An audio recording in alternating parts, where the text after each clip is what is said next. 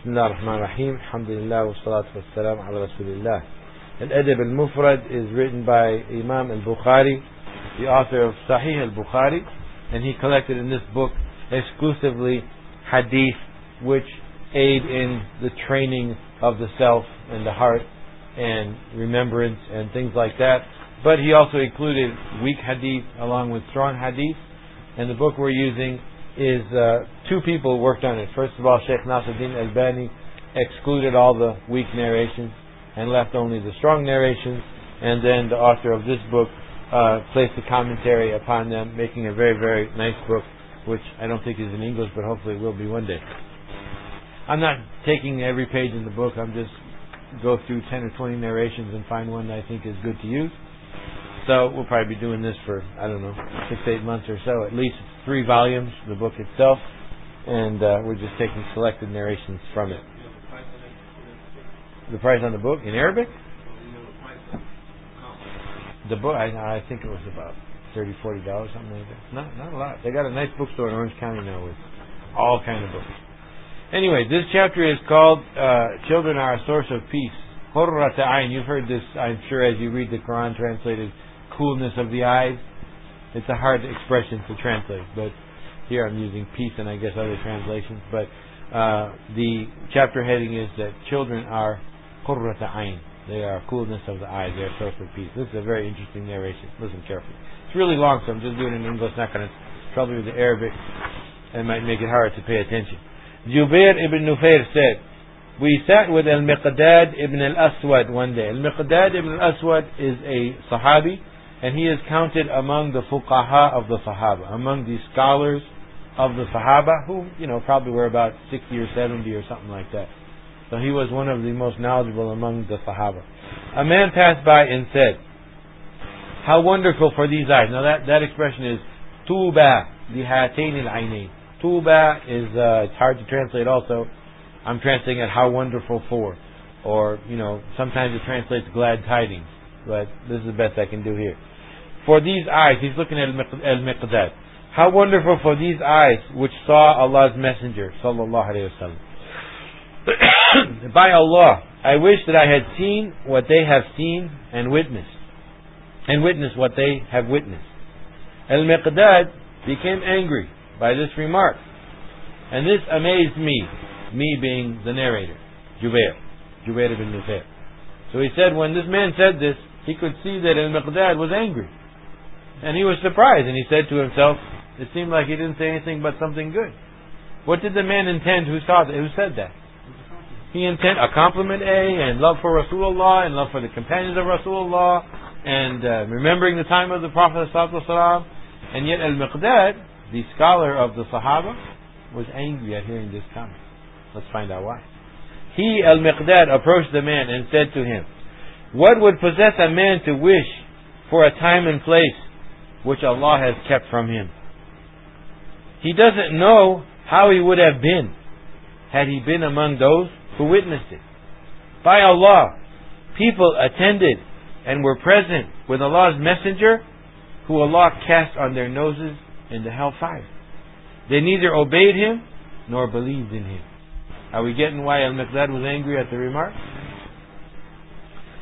Should you not thank Allah Azza wa Jal that He brought you forth not knowing anything but your Lord, believing in that which was brought by His messenger? So Miqdad is telling him, why would you wish to be in the time of the Sahaba? When the people were on shirk, and the Prophet came, and some people were guided, and some people were not. And the hujjah, the argument was established against them. And they will be in hellfire with nothing to say. And you don't know which group you would have been in. You should thank Allah that you were born in the Tabi'een. There's nothing but Allah. Everybody around you is Muslim. You're just born here and here it is. You didn't face those trials. Other than yourselves have taken on the trials in your place. You didn't have to face those trials, uh, picking between shirk and iman. You just got born into iman. Nothing around you but Muslims. By Allah, the Prophet ﷺ was sent in a more severe situation than any other prophet. And prophets were sent in some tough times. Remember what Abdullah had taught us about Isa's time. Now Isa was running from town to town with his mother in fear of the Romans and the rebellious Jews who wanted to kill him. And yet, this and Miqdad said that the Prophet Muhammad was was in the worst situation of any prophet, in a time of no message, in a big gap between messengers, when people had no remembrance of a message from Allah Subhanahu wa Taala, and great ignorance, jahiliyyah. They could not see any religion is better than worshipping idols. That was religion to them.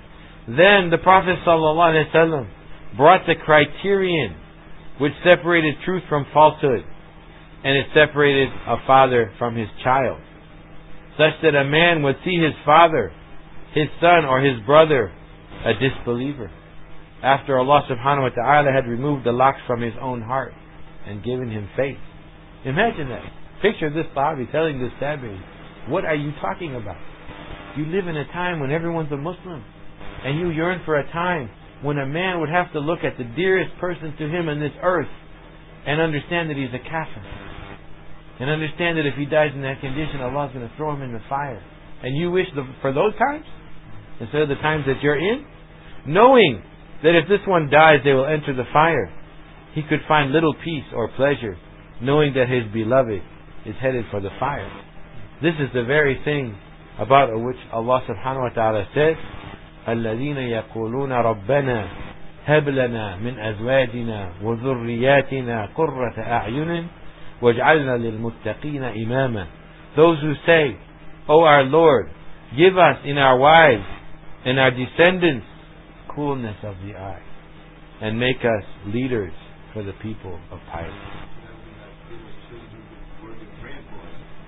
Children who believe and obey Allah. That's going to be explained right here. Uh, it's raised right here, Furqan 74. Tuba li. The man said, Tuba li hatain al uh, how wonderful for these two eyes. These two eyes, translated above as how wonderful for, derives from the word the word taba for good. In the hadith, it says tuba is a tree in paradise whose width is 100 years travel. The clothing of the people of paradise grows from its pods. And this hadith is relatively good. It's what we call hasan li It means there's a bunch of narrations, all of which have problems, but when you add them up, it seems to be a valid hadith. Number one, leaving the knowledge of the unseen to Allah subhanahu wa ta'ala. This is what the companion was reminding the tabi'i of. When he said, why would you want to wish for something that Allah chose for you not to be? Okay, one should not wish for something not decreed for them by Allah in light of the fact that one cannot know how they would have been in that situation or what it would have meant to them. Two, gratitude to Allah subhanahu wa ta'ala for the blessing of Islam and belief in Him Most High. Belief in Allah is not a favor we do to Allah. It is a huge blessing of Allah subhanahu wa ta'ala upon us. And we should be even more grateful if we can look around. We can come out of our house and look left and right. We can wake up in the morning and see Muslims and masajid and, and, and, belief everywhere and not wish for something rougher than that. Not all division is blameworthy and not all unity is praiseworthy. Important point there. Alright? Unity upon Tawheed is praiseworthy. Unity upon compromise may not be. Four, asking Allah for pleasure, qurrat ayn, coolness of eyes, from one's wives and descendants means for them to be believers and to be in obedience to Allah. It doesn't mean for them to be handsome or beautiful or, or wealthy or, or something like that because Al Hassan was asked about this verse and he said, For Allah to show a believer obedience to Allah in his wife brother, children, and dear friend, know by Allah there is nothing which gives greater pleasure to a Muslim than seeing his son, grandson, brother, or friend in obedience to Allah subhanahu wa ta'ala. That is the ultimate pleasure of a true believer, is to see someone on belief and piety. Five, the love and reverence of the tabi'een for the companions. The man didn't want to make Miqdad angry. He was, thought he was saying something very kind and very nice about it. I'm going to get to that. Al-Miqdad ibn al-Aswad was among the fuqaha of the companions, among the several dozen who were regarded as scholars and those who gave fatwa and those whose opinions bore great weight. Seven, the teacher can and should condemn the approach of a learner, even if that learner is well intentioned, if that is what it takes to make the truth clear. This is an important lesson, and you will find it in many books. And this is one of the things that, that we lack very often as new Muslims and Muslims in this country. That most most of us, if we were treated like this, or a fourth of this, we'd be offended, we'd talk about the teacher behind his back, and we'd never be in that masjid again. Go another way. And that's wrong. Because someone may be harsh with you for a reason. And if they're teaching you, they're probably harsh with you for a reason. And even if they're mistaken, if they're your teacher, you still have to go with that. That's how we stick together. That's how we learn. All right. The the early generation, none of them learned from books. In fact, they they regarded they did not regard that as knowledge. All right. Knowledge was only what a sheikh imparted to a student, and it went on like that. But that's one of the many things that we've lost from the original fitrah of Islam. Eight, among the dua of the believers is to ask for piety as a, as a source of peace and pleasure in his family and descendants. Alhamdulillah. This is a dua that's sunnah to make also at the Hajj and when going around the Kaaba. Give, give me and my wife and descendants uh, coolness of the eyes and make me a leader or an imam for the people of piety. I think we have, yeah, 14 minutes. We can finish the second one, inshallah. So that's that, that hadith. Any question or comment about what we just went through? No, make for me a coolness of the eyes in my wife, wives, and my descendants. Which means make them believers and obedient to Allah subhanahu wa ta'ala because that is the pleasure of a believer to see that. Okay, next narration. From Anas who said, I was with the Prophet ﷺ one day. Not on day, one day. There was no one present but myself, my mother, and Umm Haram, my maternal aunt.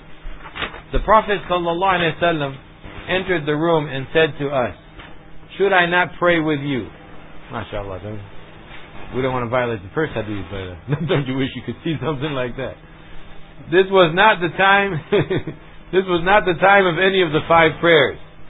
A man asked. This is during the process of narration. Somewhere in the process of narration, somebody asked, "Where did he have stand in relation to himself?" Get, get, get what's happening here, okay? The narrator is telling the story about three people making salah with the Prophet But the Muslims were so fastidious about understanding everything about the deen, this guy's a little bit off on a tangent. He's not paying attention to, oh, here's the Prophet making prayer with you, what happened next? He said, oh, but where did the second guy stand? Because there's only two men. There's the Prophet there's Anas, and there's two women. So he wanted to know right away. Okay, where did he put Anas? And he told me, he put him on his right. yeah. When there's only two men, it's the imam, and then the other guy on, on his right. Yeah, we do that. Okay. He said he placed Anas at his right side, and then he prayed with us. Then he made dua for us, all the people of the household, and asked for us every good in this life and the hereafter. MashaAllah. Then my mother said, O Messenger of Allah, your little servant, speaking about her son, Uwaydin, Arabic like Spanish, servant. Yeah. Arabic, like Spanish, has a way of has what they call a tafsir. I forgot what they call it. Diminutive, I think they call it.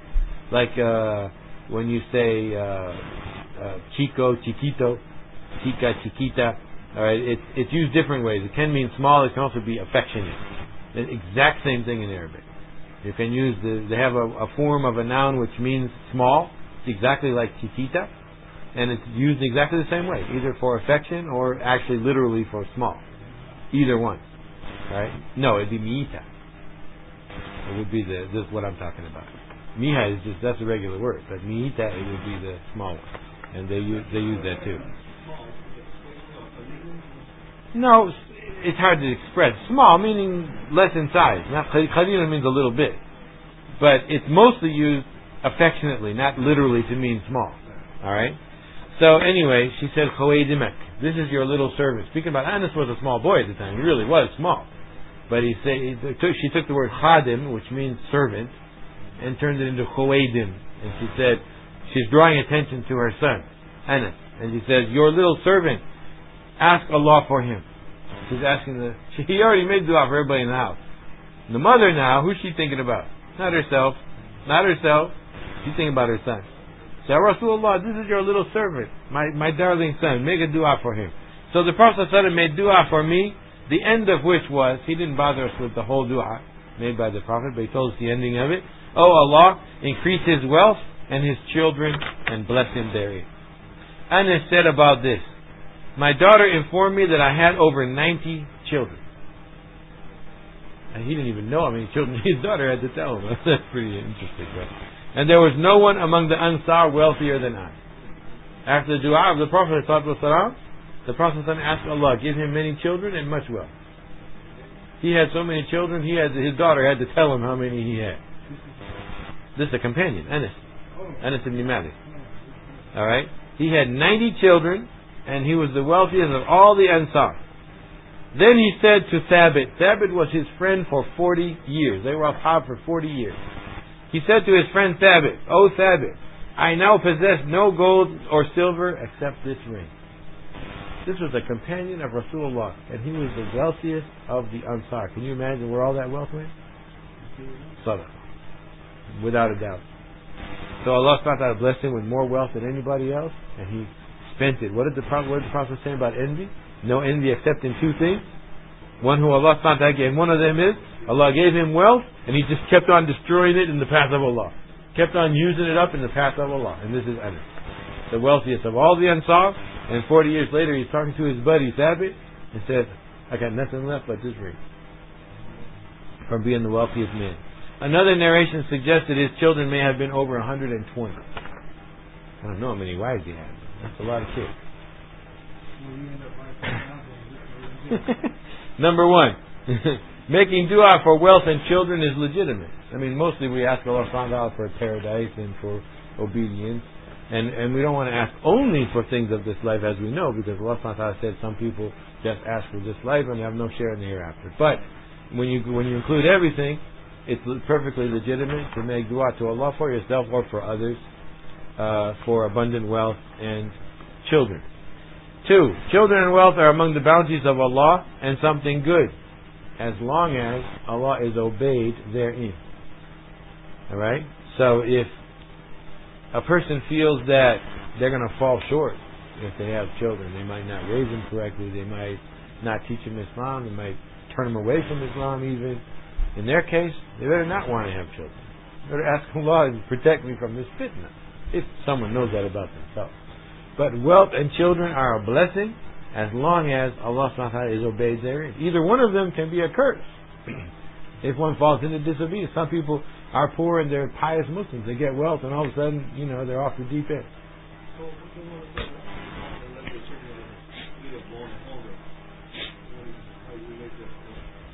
Well, that's not what I'm referring to. I mean, I, but uh, and I'm not talking about killing anybody, and I'm not talking about anything like that. But I'm saying, a per, if a person felt in themselves that that children would be a fitna for them. Oh, hold on a second.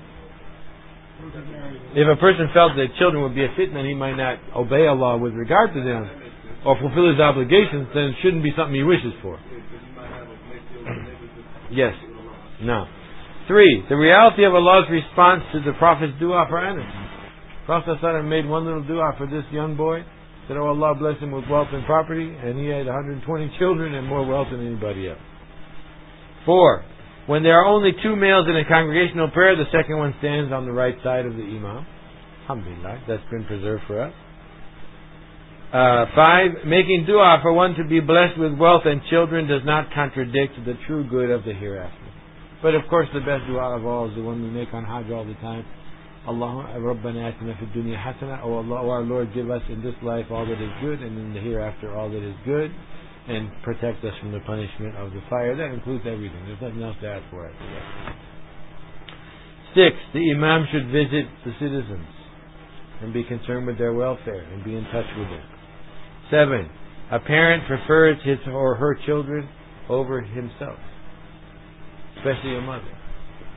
Want, the parents must want the best for their children over and above themselves. You see this in some of the, you know, corrupted people like in this society, we see a you know mother competing with her daughter for the same man or some hor- horrible thing like that.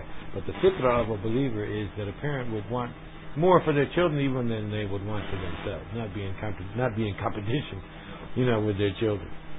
Eight, be polite and humble in asking. Because the mother of Anas use that word, Khawaydimek, your little servant. Please make a dua for him especially. Alright? Nine, speaking of the generosity of Allah and the miracles of the Prophet reminding one another of the great favors of Allah and that his Prophet had an answered dua and many miracles manifested uh, throughout his life and after his life.